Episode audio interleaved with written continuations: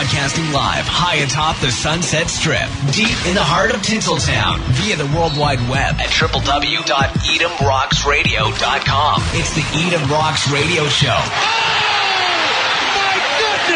And now, your host, Son Edam. And welcome to another edition of what I like to call From Nonsense to God Sense, where we take a look at some of the issues of today through a biblical perspective. And today we're going to be talking about have you tapped into God's secret wisdom? And is it really all that much of a secret? Joining us is Dan Delzell, pastor of Wellspring Church in Papillion, Nebraska. And Dan, thanks for joining us again. Oh, it's my pleasure to be with you, Son. So, God's secret wisdom. In 1 Corinthians 2, it says that uh, it's wisdom that has been hidden and that God destined for our glory before time began. So, just exactly what is this secret wisdom that you speak of? Well, the secret wisdom of God refers to the gospel message, son. In uh, actually the first chapter of First Corinthians, uh, we're told, "For Christ did not send me to baptize, but to preach the gospel." And then Paul went on to write, "Not with words of human wisdom, lest the cross of Christ be emptied of its power." So the term secret wisdom was just simply a way that I was attempting to get at this distinction between what man by nature can come up with as compared to a message that God has revealed from heaven in his divine plan. And this, of course, is the message of the gospel that his only son would come into the world and uh, suffer and die on a cross for our sins, and, and that all who believe in Christ uh, would then be forgiven. You know, it's interesting. Uh, Paul went on to write there Jews demand miraculous signs, and Greeks look for wisdom, but we preach Christ crucified, a stumbling block to Jews and foolishness to Gentiles. But to those whom God has called, both Jews and Greeks, Christ, the power of God. And then notice this phrase, son. He says, not only Christ, the power of God, but he also says, and the wisdom of God. So the sense in which it's secret wisdom is is the sense in which it must be revealed to a person. Um, and what the Bible lays out is that faith comes from hearing the message, and the message is heard through the word of Christ. So um, you you come to learn of the secret wisdom of God as you receive the gospel, you hear the message, and when you accept it, uh, you gain a wisdom from God that you did not have uh, prior to that, because prior to that point, you did not understand uh, the, the, the purpose of the cross, and you were not yet relying on the cross as the means by which your sins are forgiven and you are brought into a relationship with God. You uh, write in the article, which is Have You Tapped into God's Secret Wisdom? It can be found on the Christian Post. Uh, you write that God's secret wisdom is given to those who are humble in heart, uh, not given to the proud. When you talk about this humility and pride, are you talking about like pride as in this day and age of social media narcissism where we're self centered? That type of pride? Or is it uh, what's all about us? Or is it more about like spiritual humility and spiritual boastfulness? Yeah, I think that uh, that second one there, son, is really more of what I was getting at. Uh, this idea of having spiritual humility uh, where a person um, approaches this topic with the realization that we don't have all the answers. You know, um, this isn't something that you're going to be able to prove or disprove scientifically. Um, you know, we know we live in an age where where that tends to be given um, almost preeminence, at least by some for sure. Uh, you know, science is king, but but science uh, cannot prove or disprove um, the secret wisdom of God, and so it takes uh, spiritual humility um, in order to approach Scripture and and and to ask God to reveal the truth to you. Because apart from Scripture, son, apart from a, a humble approach to the Bible, uh, a person cannot enter God's family through faith uh, if, if they're not willing to just take God at His word. And beyond that, then you won't be able to live a life of uh, one that is pleasing to God while you're here on earth if, if you're not in His family. Um, and then ultimately, you won't be able to enter paradise uh, when you die. So, spiritual humility is key. uh, you know, I think of the Bible passage, God opposes the proud but gives grace to the humble. Um, I, I guess an analogy I might use, Son, would be, you know, in your work as a professor, it would be like if a student came into one of your classes that you teach, and you know, day one they start to kind of uh, give off this air like you know they already know it all, and almost like they know more than the professor already, and they they don't realize really how much they have to learn and that this isn't a topic uh you know that, that most students would have uh you know already mastered uh, you know by any stretch. And so if it's that uh way with just uh various courses uh in in a college curriculum how much more uh important is it son that we approach God's love letter the Bible with humility? Um you know it's one thing to think you're smarter than the professor.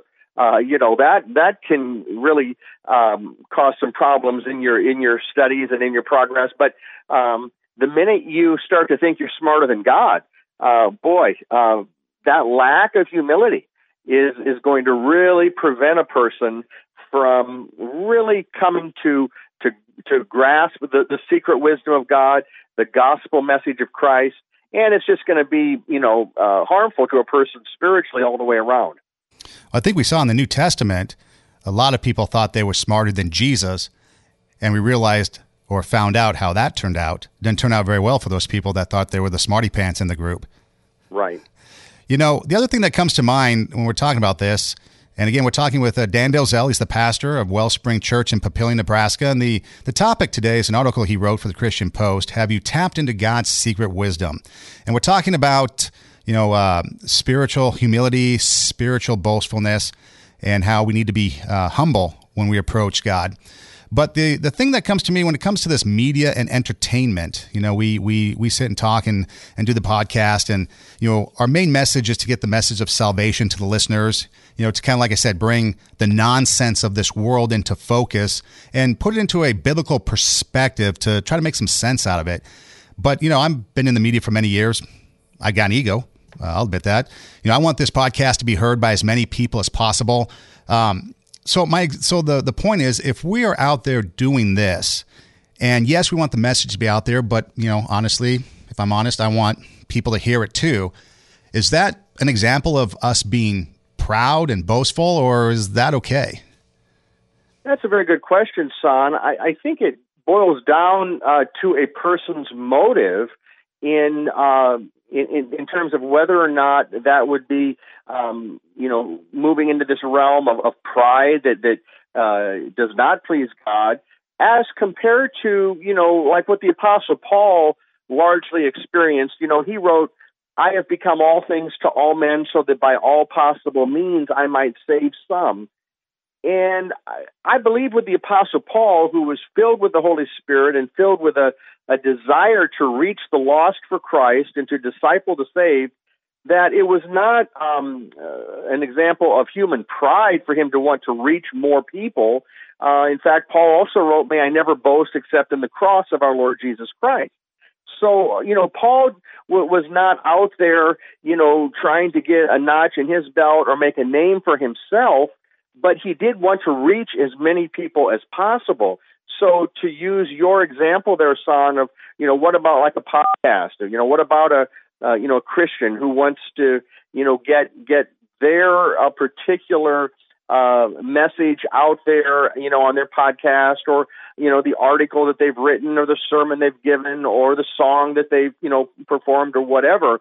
Um, a lot of it really depends on you know what is the goal deep down of, of the individual you know think for example son of like a firefighter who um, has a, a house on fire and there are 10 people inside the, let's say the building it's maybe an apartment building let's say and it's, it's going to collapse it, it appears before very long and so um, this firefighter wants to rescue all 10 of those people uh, you know and and so he you know he is not thinking about um, you know, uh, what's in it for me. But but but you know, he or she will be looking at it as as if you know what can I do to save them? Almost like in uh, Jude 23, you know, where it says, "Snatch others from the fire and save them." Um, so it can be a very noble goal to want to reach as many as possible, you know, with a podcast or you know, with a sermon or with a, a Christian program. Um, and we just want to pray that the Lord works on our heart and guards our heart, and that we do whatever we can to guard our heart so that we, we're not doing it, you know, to make a name for ourselves or, you know, out of pride. You know, like you said, God knows the heart, He knows our intentions. And I think that's important for us to remember that, you know, God is the one who deserves the credit and the glory, not us, when it comes to yeah. our successes and accomplishments, because, you know, He has given us that talent and then we can use it you know, whether it's you as a pastor or me as a professor, you know, we can be emptied of our pride and be filled with the Holy Spirit and do what God has given us to do with the talents and not have it be for our own credit, but for God's glory. Absolutely, son. You know, I think of, uh, you know, James uh, chapter 3, you know, it says, Who is wise and understanding among you? Let him show it by his good life, by deeds done in the humility that comes from wisdom. If you harbor bitter envy and selfish ambition in your hearts, do not boast about it or deny the truth.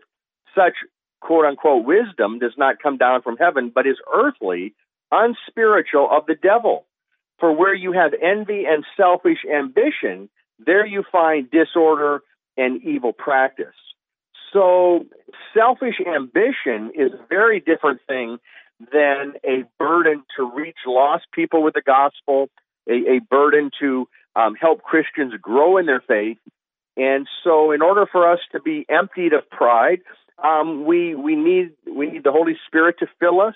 We we need to stay in the Word uh, of God. We need to stay in in prayer, uh, and we just need to guard our heart and our minds uh, from moving into those areas that are going to um, you know fill us with pride. And oh, look at me! Look what I did when you know, really, it's it's the Lord uh, who does it through us, and He deserves all the credit.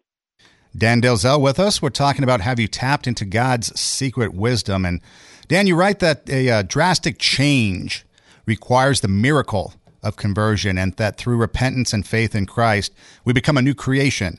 You know, save people. I think uh, you also write that save people uh, think differently than lost people. We have a new nature, so this is where we receive that secret wisdom of God. So I like the fact that it's a drastic change. It's the miracle of conversion, which is something that, you know, God's giving it to us. But then just through some basic, simple, you know, you talk about secret wisdom, like you mentioned before, it really isn't all that secret to finding God's wisdom, is it? Well, no. As you say, Son, there's that new nature that the believer is given. You know, in First John chapter 2, um, belie- believers are told you have an anointing from the Holy One, and all of you know the truth. Now, the Greek word there for uh, anointing is charisma, uh, from which we get the word then, you know, charismatic, and and uh, we, we refer to the gifts of the Holy Spirit.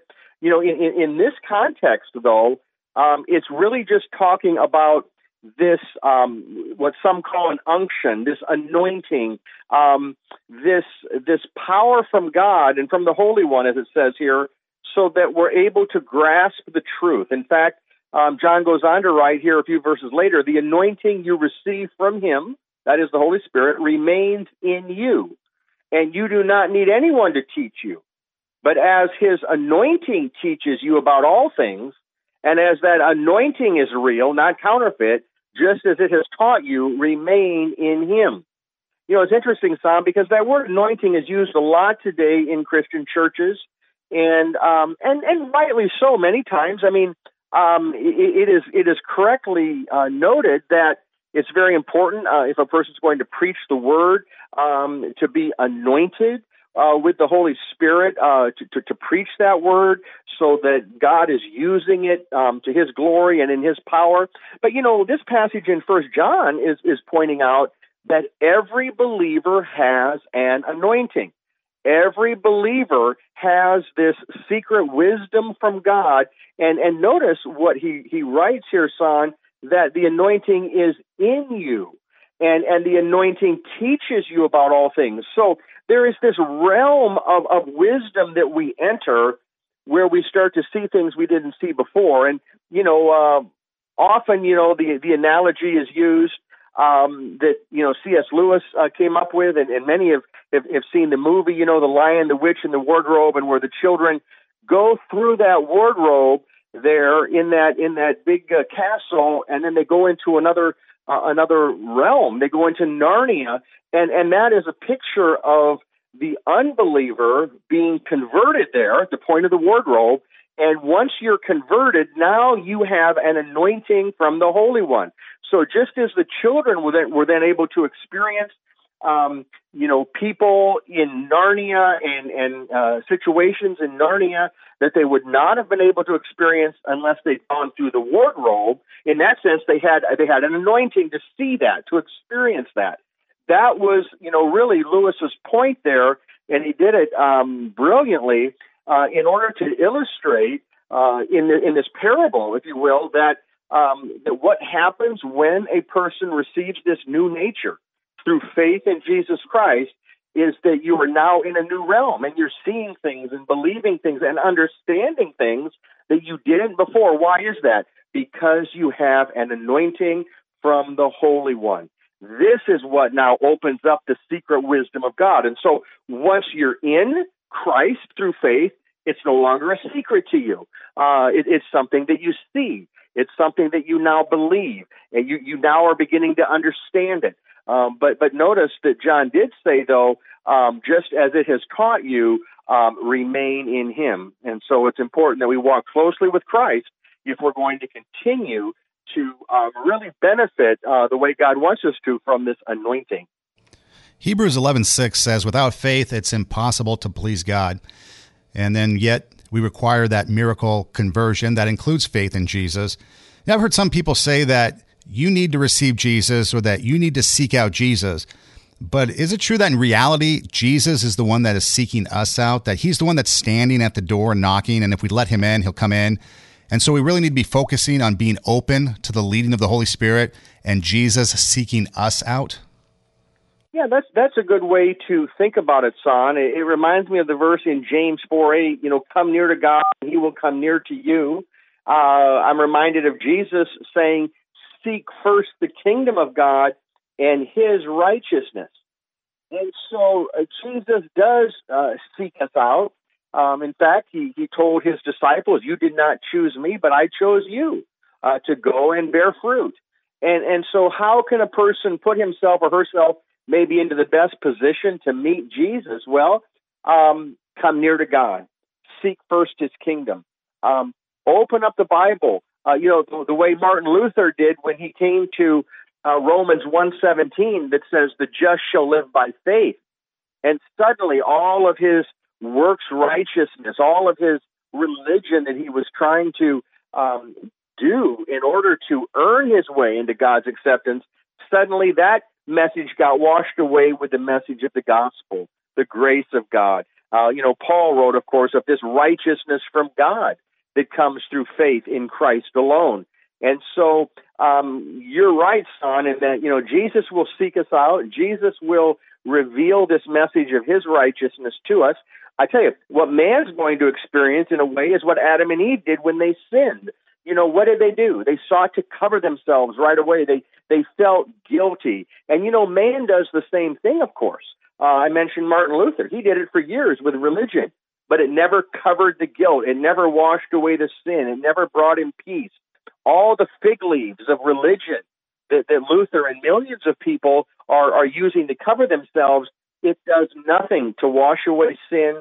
It does nothing to bring a person uh, into this new realm, um, into this anointing, into this secret wisdom of God. What's needed, son, is the white robe that God places on a soul the moment a person is converted.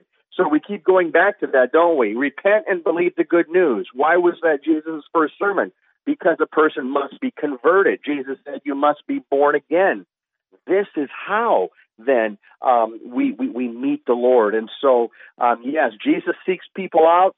And um, when, when a person hears the gospel message and they, and they hear this command to repent and this offer of forgiveness, free grace, free salvation in Jesus, um, it would be very wise to take the Lord at His word, turn from sin, trust Christ as your Savior, go into your own Narnia, as it were, and the secret wisdom of God will now be within you, and you'll begin to understand Scripture like never before.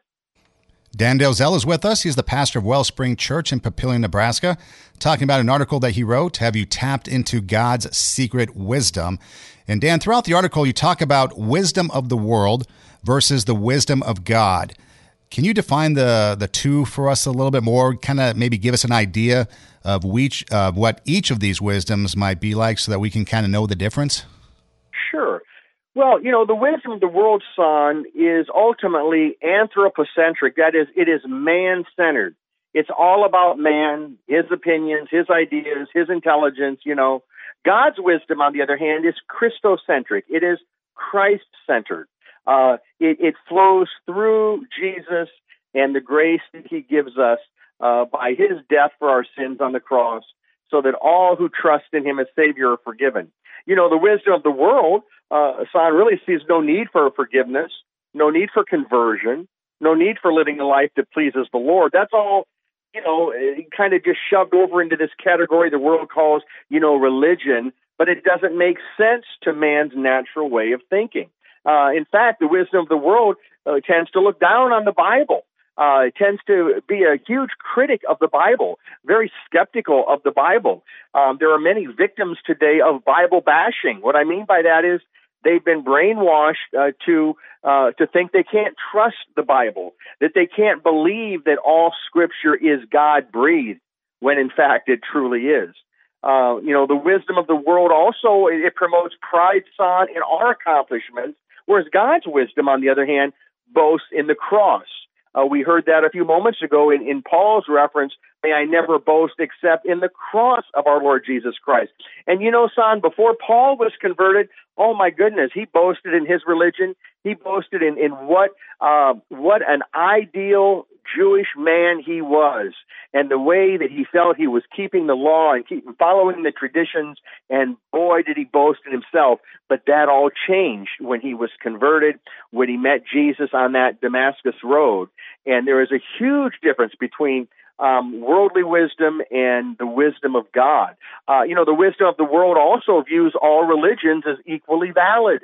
Uh, whereas the wisdom of God says uh, that that Jesus is the only way, just as our Lord said, uh, "I am the way and the truth and the life. No one comes to the Father except through me." Now, worldly wisdom says that's too narrow.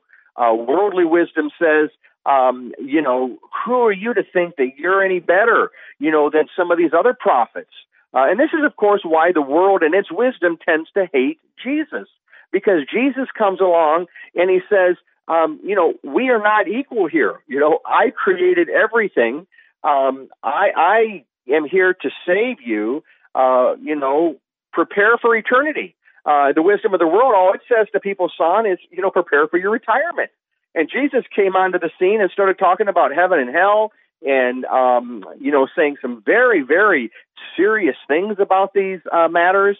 And, and and so the immortality of the soul is really at the core of God's wisdom, and it is very different than the wisdom of the world. Very different than the way man celebrates. Uh, what he assumes to be, you know, the most wise components of earthly thinking. But boy, I tell you, without the gospel, son, it, it is ultimately empty, and it will do nothing to connect a person to their creator. It will do nothing to forgive their sins. It will n- do nothing to save them from hell and, and bring them to heaven one day. Only the wisdom of God can do that, and God wants to do that for all people. God wants all men to be saved and to come to a knowledge of the truth. And so it is truly a glorious message of hope, forgiveness, and eternal life in heaven. Kind of reminds me of the verse where we uh, should store up our treasures in heaven because on earth, you know, moth dust corrupts, you know, thieves break in and steal. But in heaven, that's where our focus should be because it totally changes what our life is going to be like. You know, the Bible also talks about us not leaning on our own understanding because if we do, then we might just be relying on the wisdom of the world and we might actually be fooling ourselves. Well, that's that happens, I think, son, all the time. You know, um, you know, for example, you know, uh, uh, uh, you know, every believer should try to imagine a world, for example, without the Bible. Um, try to imagine a world where there's no revelation of truth from our Creator. Try to imagine a world where there's no message of salvation. You know, imagine a world that you experienced as a believer before you came to know Christ. Experience, you know, just reflect upon that because this is where so many people are living today's time. They're living in that that little world of their own understanding without the anointing that exists within every believer. You know, that doesn't make us, you know, as believers better than others. We are all sinful. We all need a Savior. And we should never um, look down on anyone because of their religion or their lack of faith or their life or anything like that. Because uh, except for the grace of God, you know, we would be lost in our sin and we would be without hope. Um, we would be relying on our own understanding. And, uh, you know, but just try to imagine a world that exists today within the soul of an unbeliever. And if you who are listening, you know, if you say, well, I'm an unbeliever, then you don't have to imagine that world. You know what it's like. And, and the thing that you could do today, my friend, is to now imagine a world where you know that God loves you, where you know that Christ died for your sin, where you know that you're going to enter paradise the moment your earthly body dies, that you know your soul is immortal, that you know God covers your sin and you don't have to make up for it yourself. In fact, you never can. I mean, those things, those beautiful truths, and many others you will know, but you will only know once you pass through the wardrobe of your own conversion, once you are born again, saved, redeemed, justified, and forgiven by repenting of your sin and trusting Jesus as your Savior, then you'll have far more than your own understanding to rely on. You'll have this secret wisdom, as I call it, this wisdom from God, as the Bible calls it, that every believer is given in this anointing you receive from the Holy One, the Holy Spirit, who will work the miracle of conversion and then teach you what it means to be a follower of Christ. Dan Delzell with us, pastor of Wellspring Church in Papillion, Nebraska, talking about have you tapped into God's secret wisdom and and Dan, you just explained how someone could could go through that wardrobe and change from a worldly wisdom to a heavenly wisdom and, and accept Christ. And that's a moment. It's a moment in time. And it's a moment in time that we all must choose.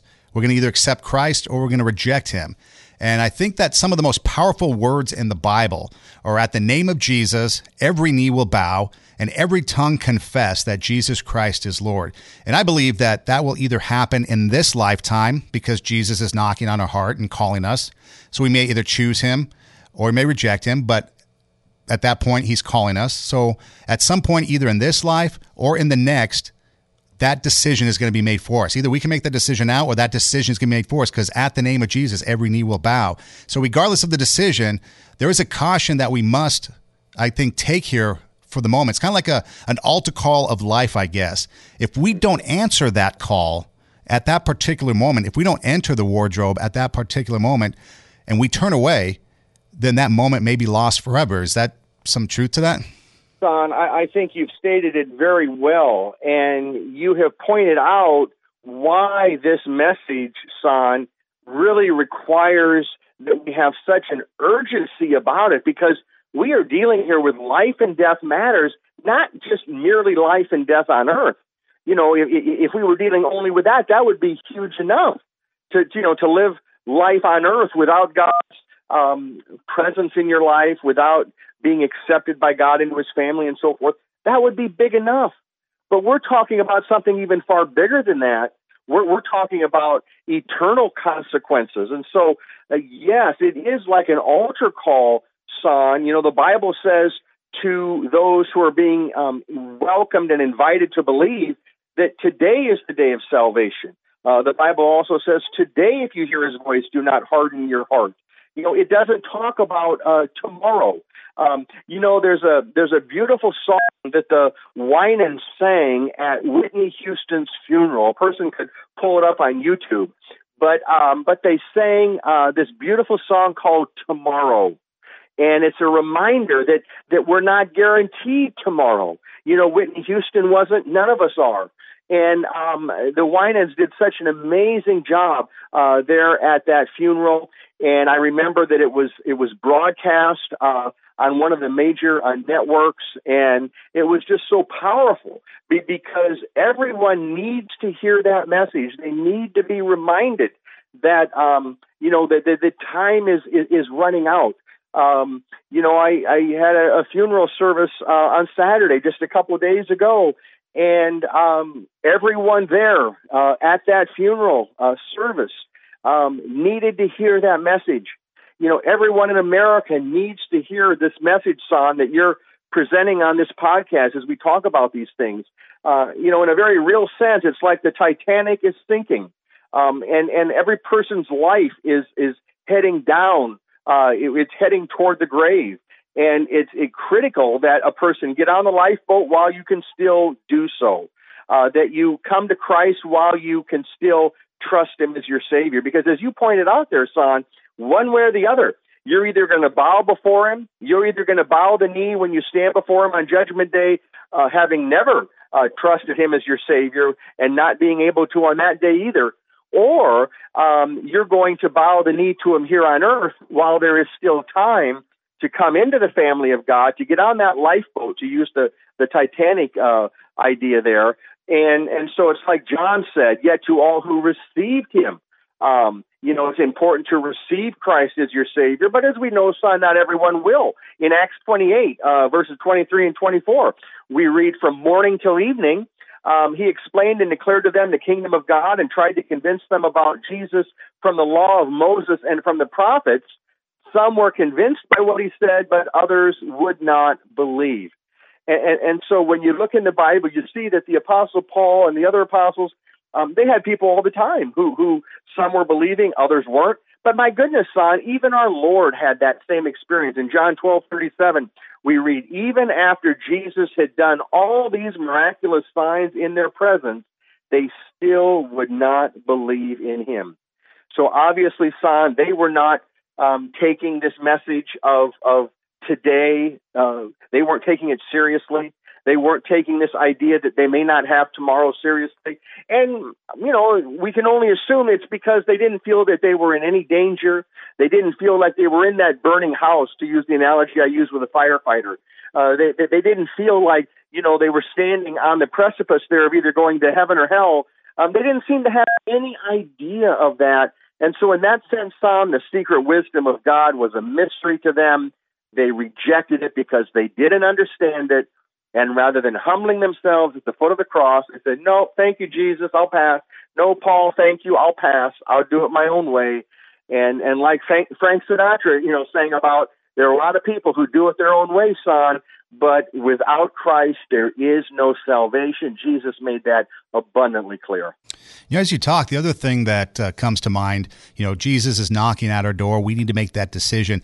But, you know, I think back through life, all the people that I came in contact with.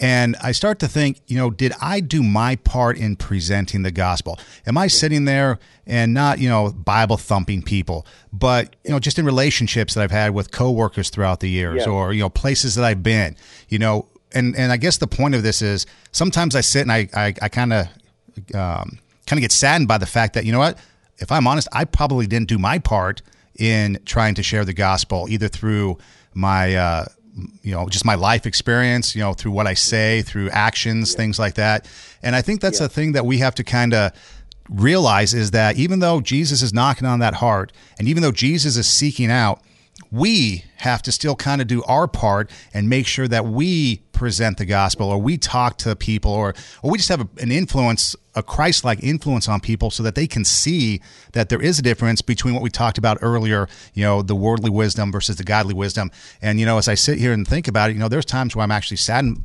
about myself because maybe I didn't do what I can do and so then in the end, you know, and they decide not to make that decision, am I partially at fault for that? I think that's something that for me I struggle with. But the point that I want to bring up is that I think as just people, we have to make sure that we are also trying to have a Christ like influence on people so that when Jesus does come knocking on the door, there's examples where people can see, oh, this gal, this guy, this person, that person. That's what it's like. That's what I want. I'm going to open the door. Oh, definitely, son. And, and, you know, your very honest and, and humble just recognition of, of times where maybe you've missed those opportunities. I think any Christian who's honest with himself or herself is, is going to have, um, you know, that, that, that same feeling. Because let's face it, son, I mean, there are opportunities that, that we have all missed and and and you know I, it's good that we we take it seriously as you're expressing there, and and we can learn then from those times where uh, you know, let's say we didn't speak up when we had that opportunity, or we didn't really um, treat that opportunity as maybe a, a one-time opportunity that we're never going to get again to share the gospel with them. So I really appreciate your words on that, son, and I think that you know all of us as Christians can um, can gain by that sort of self-reflection on you know, thinking about those times when we've all missed those opportunities and saying, Lord, you know, help me, um, you know, in future opportunities. Uh, because, you know, son, God will save anyone, but he's not going to save everyone. Uh, you know, Jesus said, I tell you the truth, unless you change and become like little children, you will never enter the kingdom of heaven. And so um, we are praying that those that we we witness to um, will uh, become like little children in that sense and receive the message. And, and our job is not to, you know, convert them. I mean, that's that's the work of the Holy Spirit. But as you rightly and wisely point out, son, we do have opportunities though to to speak up, to witness with our words, with our life, with both of those things, and then um, God will God will work, and we we pray that uh, the folks we're reaching out to receive Christ while there's still time for them to do that. Dan Delzell with us. He's the pastor of Wellspring Church in Papillion, Nebraska, author of the article, Have You Tapped into God's Secret Wisdom? And so the title is How to Tap into God's Secret Wisdom. And we touched, touched on it earlier, but this title makes it sound so elusive and secret, like a secret society. But as we've been talking and as you've been unfolding the reason behind the uh, article's title, it's something that only the most holy of people would be able to obtain. I mean, I guess I didn't really phrase that right. It sounds like in yeah. in Christian in Christianese that only the most holy, mm-hmm. like only the Pope would be able to have this secret wisdom. Right. But it's really a simple message, and it's open to anyone who accepts Christ and knows God. Well, that is uh, very, very true, son. And so all a person needs to do is is just to accept the fact that that God loves you, accept the fact that you're a sinner, accept the fact that you cannot save yourself, and then just be willing to turn away from your sin and to trust Jesus uh, as your Savior and to trust Him to forgive you. So, as you say, son, you know anyone can can come in. Whoever uh, whoever is thirsty. Uh, one of the last verses of the Bible in, in Revelation 22, 17, it says, Whoever is thirsty, let him come. And whoever wishes, let him take the free gift of the water of life. And I'm so glad the Bible makes it clear, son, that it's open to anyone. It's open to anyone who is thirsty, anyone who wants to be forgiven, anyone who wants to go to heaven when they die. They have an opportunity, especially when they hear the gospel. They have an opportunity to say yes to Jesus, to surrender their life to Jesus, to commit their life to Jesus. But but it really involves receiving that free gift of eternal life by faith as you are handing over uh, control of your life now to the Lord. It, it is a free gift. You don't earn it. Um, you can only receive it. Uh, it's a gift. Eternal life is free. Do you believe it? You know, it reminds me of uh, Newsboys. They sang a song called "LG" years in their early early years ago in their early days, and in the lyrics, simply put, the water is free, the well is deep, when it's for everybody. And um, yeah. and you know, in 1 Corinthians 1.18, the message of the cross is foolishness to those who are perishing, but to those being saved, it's the power of God. You know, I've been asked before, uh, you know, this question: Where does life begin? Or like, at what time does life begin? And, and mostly it comes from the abortion conversation, which is a conversation for another time. But I simply answer that life begins at the cross. Because unless you oh, accept I, the cross, yeah. You know, unless you accept the cross and what Jesus did, to save us from our sins, you know, we're just living, living a uh, zombified life here on earth, running around, living by our own natural instincts and not the godly wisdom you talked about. You know, I like that song. Yeah, life begins at the cross. I mean, you know, you, you think of Saul of Tarsus, this persecutor of Christians. You know, how did the Apostle Paul go on, you know, to write most of the New Testament? How did he go on to be you know, the, the one who is, uh, you know, known as the greatest Christian, you know, to have ever walked on the earth, you know, by the grace of God after having been a hater of Christians. Well, his life truly began at the cross, son, when he uh, renounced his, his former uh, religious efforts to save himself. when he confessed his sin of of hunting down innocent people to persecute them uh, because they didn't believe what he believed. Uh, he actually came into the light there at the cross, and and you know your physical life begins at a point, but so also spiritual life begins at a point. And and and I like the way you phrase that, Sam, because your spiritual life begins at the cross when you confess your sins to Jesus, believe He died there for you. Um, Jesus said you must be born again, and and He wasn't talking there about your body. You know, Nicodemus was trying to wrap his mind around what Jesus meant. You know, this Pharisee he, he who came to Jesus at night, and and he he was you know inquiring. He wanted to try to understand it, and uh, Jesus was talking about what goes on on the inside of man. In fact, Jesus said in that setting there, he said, "Flesh gives birth to flesh." But the Spirit, that is the Holy Spirit, gives birth to spirit. So on the inside, a, a person comes alive there in your spirit when you bring your sin to the cross. And my friend, it's not complicated. It's not complicated. Today, you can bring your sin to the cross, and if you do that with childlike faith, your life, to use San's words here, truly will begin, and, and you will be on a beautiful road with God that will never, ever end. Dan Delzell with us, and uh, in the article, you write um, the wisdom of the world operates on a different trajectory than the secret wisdom of God, which we learned really isn't so secret um, as far as being hidden from everybody. And we really do see that in our society today, this different trajectory that we're on. But I also see, and myself included, that sometimes, you know, I try to live in both the wisdom of the world and the wisdom of God and try to do both. And and if you're talking about different trajectories, you know, we're going in two different directions, and that's just not possible, is it? No, it, it's not possible, son. You know, the Bible uh, speaks of um, how uh, impossible it is to live a double-minded life. You know, uh, some people, you know, phrase it like, you know, you've got one foot in heaven and, and one foot in hell, or, you know, you're trying to, to walk both with God and the devil. You know, it, it doesn't work. I suppose you could compare it to a man, let's say, who has two wives and they're living in different states. And let's say he travels a lot, and when he's in one state, he, he he tells his wife there that she's the only one for him, and then he travels to the other state, and uh, there's another woman there who thinks uh, she's his uh, only one, and she also is his wife. Well, obviously, it's impossible for him to be faithful to either one of them. Uh, you know, because he's living a lie and he's trying to uh, to walk uh, on, on two different paths that are not compatible. You know, in the Old Testament, of course, God's people, the Israelites, were uh, were often uh, accused by God uh, of being um, adulterous, of, of committing spiritual adultery. And and so this is why the two wisdoms are not compatible. You cannot live for God and the world. You cannot live for worldly wisdom and godly wisdom. You cannot live a life that is both man-centered and also Christ-centered. You know, something has to give. Um, either Jesus will be sitting on the throne of your heart, uh, or you will refuse to hand that over to Jesus because Maybe you're afraid of giving up control. You're afraid of this. You're afraid of that. That's natural. You know, human fear is natural. But what is supernatural is being born again.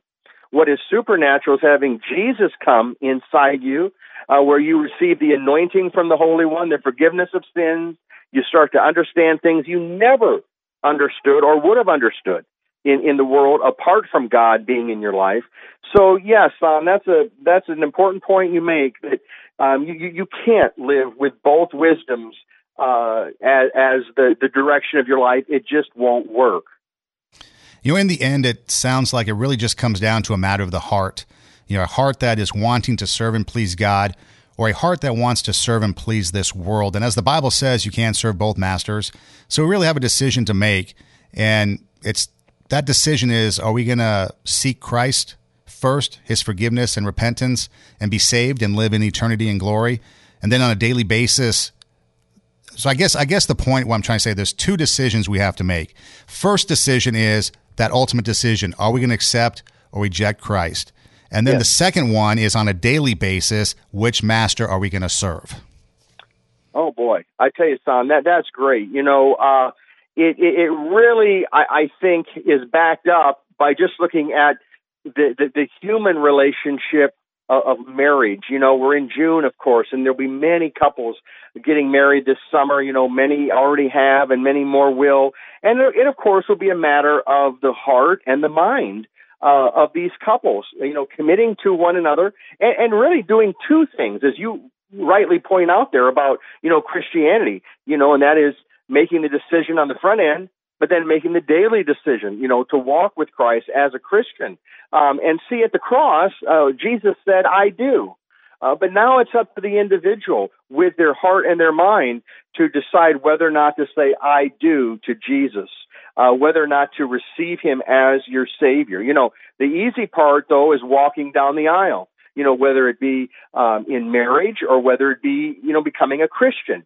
Um, the easy part is on the front end. The challenging part in both marriage and in Christianity is once you've made that commitment, once that relationship has been sealed, now living a life of, of sacrifice, living a life that fits within the parameters of what um, the Christian life is to be, or what a married life, you know, is to be. You know, for example, uh, you know, a, a man or woman could ask himself, you know, would I be willing to die for my spouse? I mean, that's going to be a good indicator of of um, you know, is there the kind of love for my spouse that I, I I need to have and they need from me? You know, in terms of Christianity, you know, a person may say, well, you know, I I, I said I do to Jesus years ago. Uh, and it's kind of maybe you know faltered a little bit. Well, here's a question then for for you, my friend: Would you be willing to die for Christ today? You know, if it came down to it, and, and if someone put a gun to your head and said, you know, renounce your faith in Christ, or or else I'm going to shoot and kill you, as, as happened there. You know, in Columbine, we were told of that famous story of of the young woman and others there, you know, who would not renounce their faith, and and it goes on all around the world. Uh, you know, people are willing to die for Christ. Ever since he died for us 2,000 years ago, it, it's been going on with the apostles. It's been going on with millions of Christians, but but it begins at the altar, doesn't it, son? It begins at the cross. It begins with conversion. It begins with an anointing from God and with the secret wisdom of knowing that Christ died for your sins in order for you to be clothed in the righteousness of Christ. And so, yes, it comes down to a matter of the heart. I'll, I'll share one passage there in Ephesians, very familiar passage, often you know used in weddings and so forth.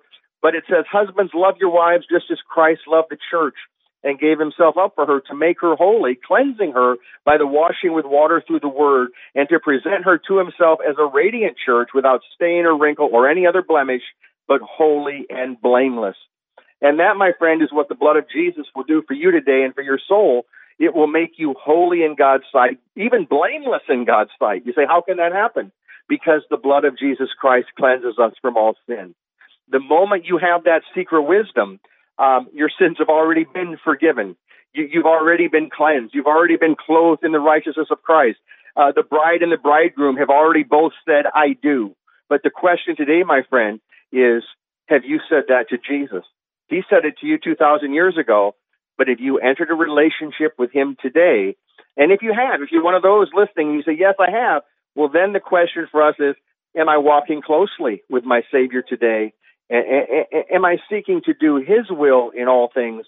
That is the goal then of every believer because the anointing that, that has been placed in us, it remains in us and we are to remain in Christ. You know, Dan, when you mentioned the altar, it reminded me of a song by Ray Boltz. I'm not sure if you're familiar with it, called The Altar. And it talks about the service coming to a close, the choir singing Just As I Am. And yes and it goes on, you know, that people are coming to the altar to pray. And the lyrics go on to say some are finding mercy, forgiveness for their sin. Some are fighting battles as they struggle to within. Uh, the time has come to give them to the Lord. That's what the altar's for. You don't have yes. to carry those burdens anymore. And I think a lot of times, you know, it's hard, especially we've been talking about spiritual pride. We've been talking mm-hmm. about, uh, you know, God's wisdom, things like that. But it's oftentimes where we have spiritual pride that doesn't keep us from God, from this from from what we've been talking about as far as that secret wisdom, but it keeps us from God because we feel that we need to have this perfection, or we shouldn't be struggling with this, or we should yeah. be able to handle the situation a little bit better. But in actuality, when you mention the altar, that's yeah. the place that we need to be because we are broken people, and that's where we can yeah. get restoration.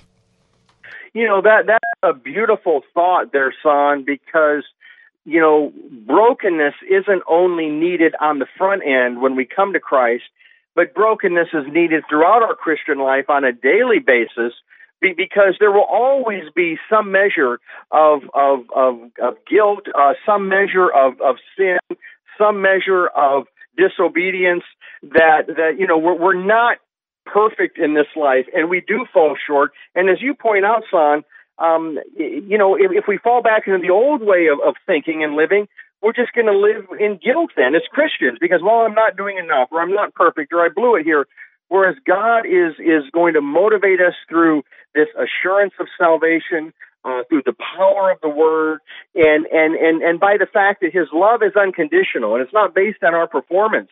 Uh, but he does call us to live holy lives. But he, he doesn't um, seek to have us just live lives that are weighted down with guilt or shame or um, boy i'm never going to measure up. That's all part of the old way of life. Uh, the, the, the new way of life is to walk in holiness before the lord. And wherever we fall short in that son um, we can keep short accounts with god. We can confess that and then move on and not become so you know um, just uh, focused on on well there's this little bit of imperfection here there's this other imperfection there. You know as we keep our eyes on jesus and and what he did for us that's going to provide the purity the power the holy living um, and it's going to free us from that from that old way of living son that so many people today are just living you know just beaten down with guilt sometimes because their religious leaders you know have have really uh, spiritually abused um, their ministry among those those folks and just beat them over and over with with guilt and shame and never really given them the gospel never really given them hope never really given them you know hey god loves you god forgives you. So yes that's a great point you make son. It's a very very important part then of of living a, a holy joyful life for the lord just like in marriage. No husband or wife can really um become all that god wants them to be if they're just constantly being criticized or being you know blamed for this or that. Um we need to encourage one another, but we only will get that as we stay in the Word, stay in prayer,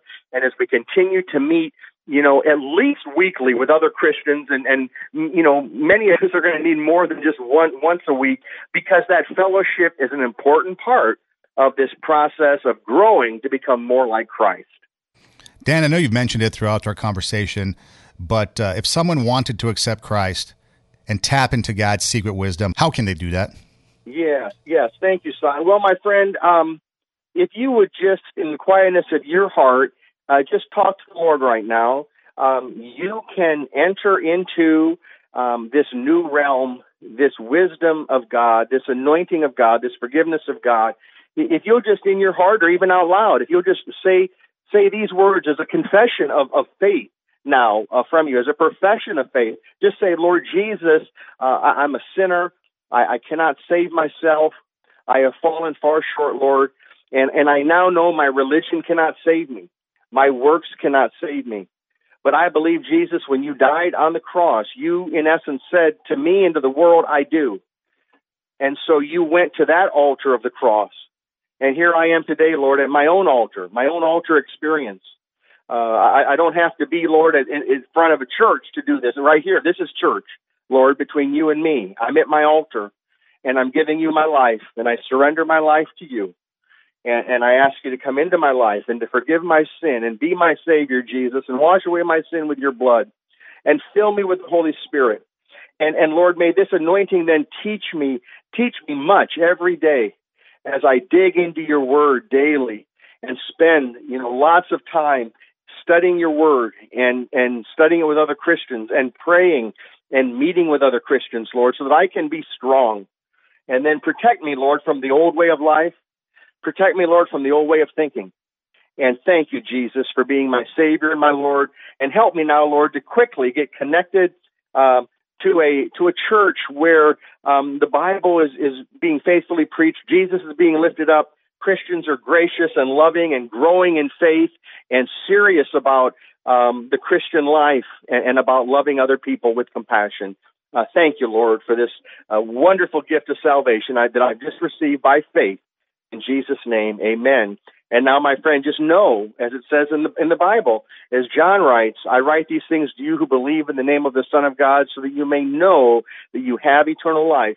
And you have it now, my friend, through faith, as you just trusted Jesus to forgive you.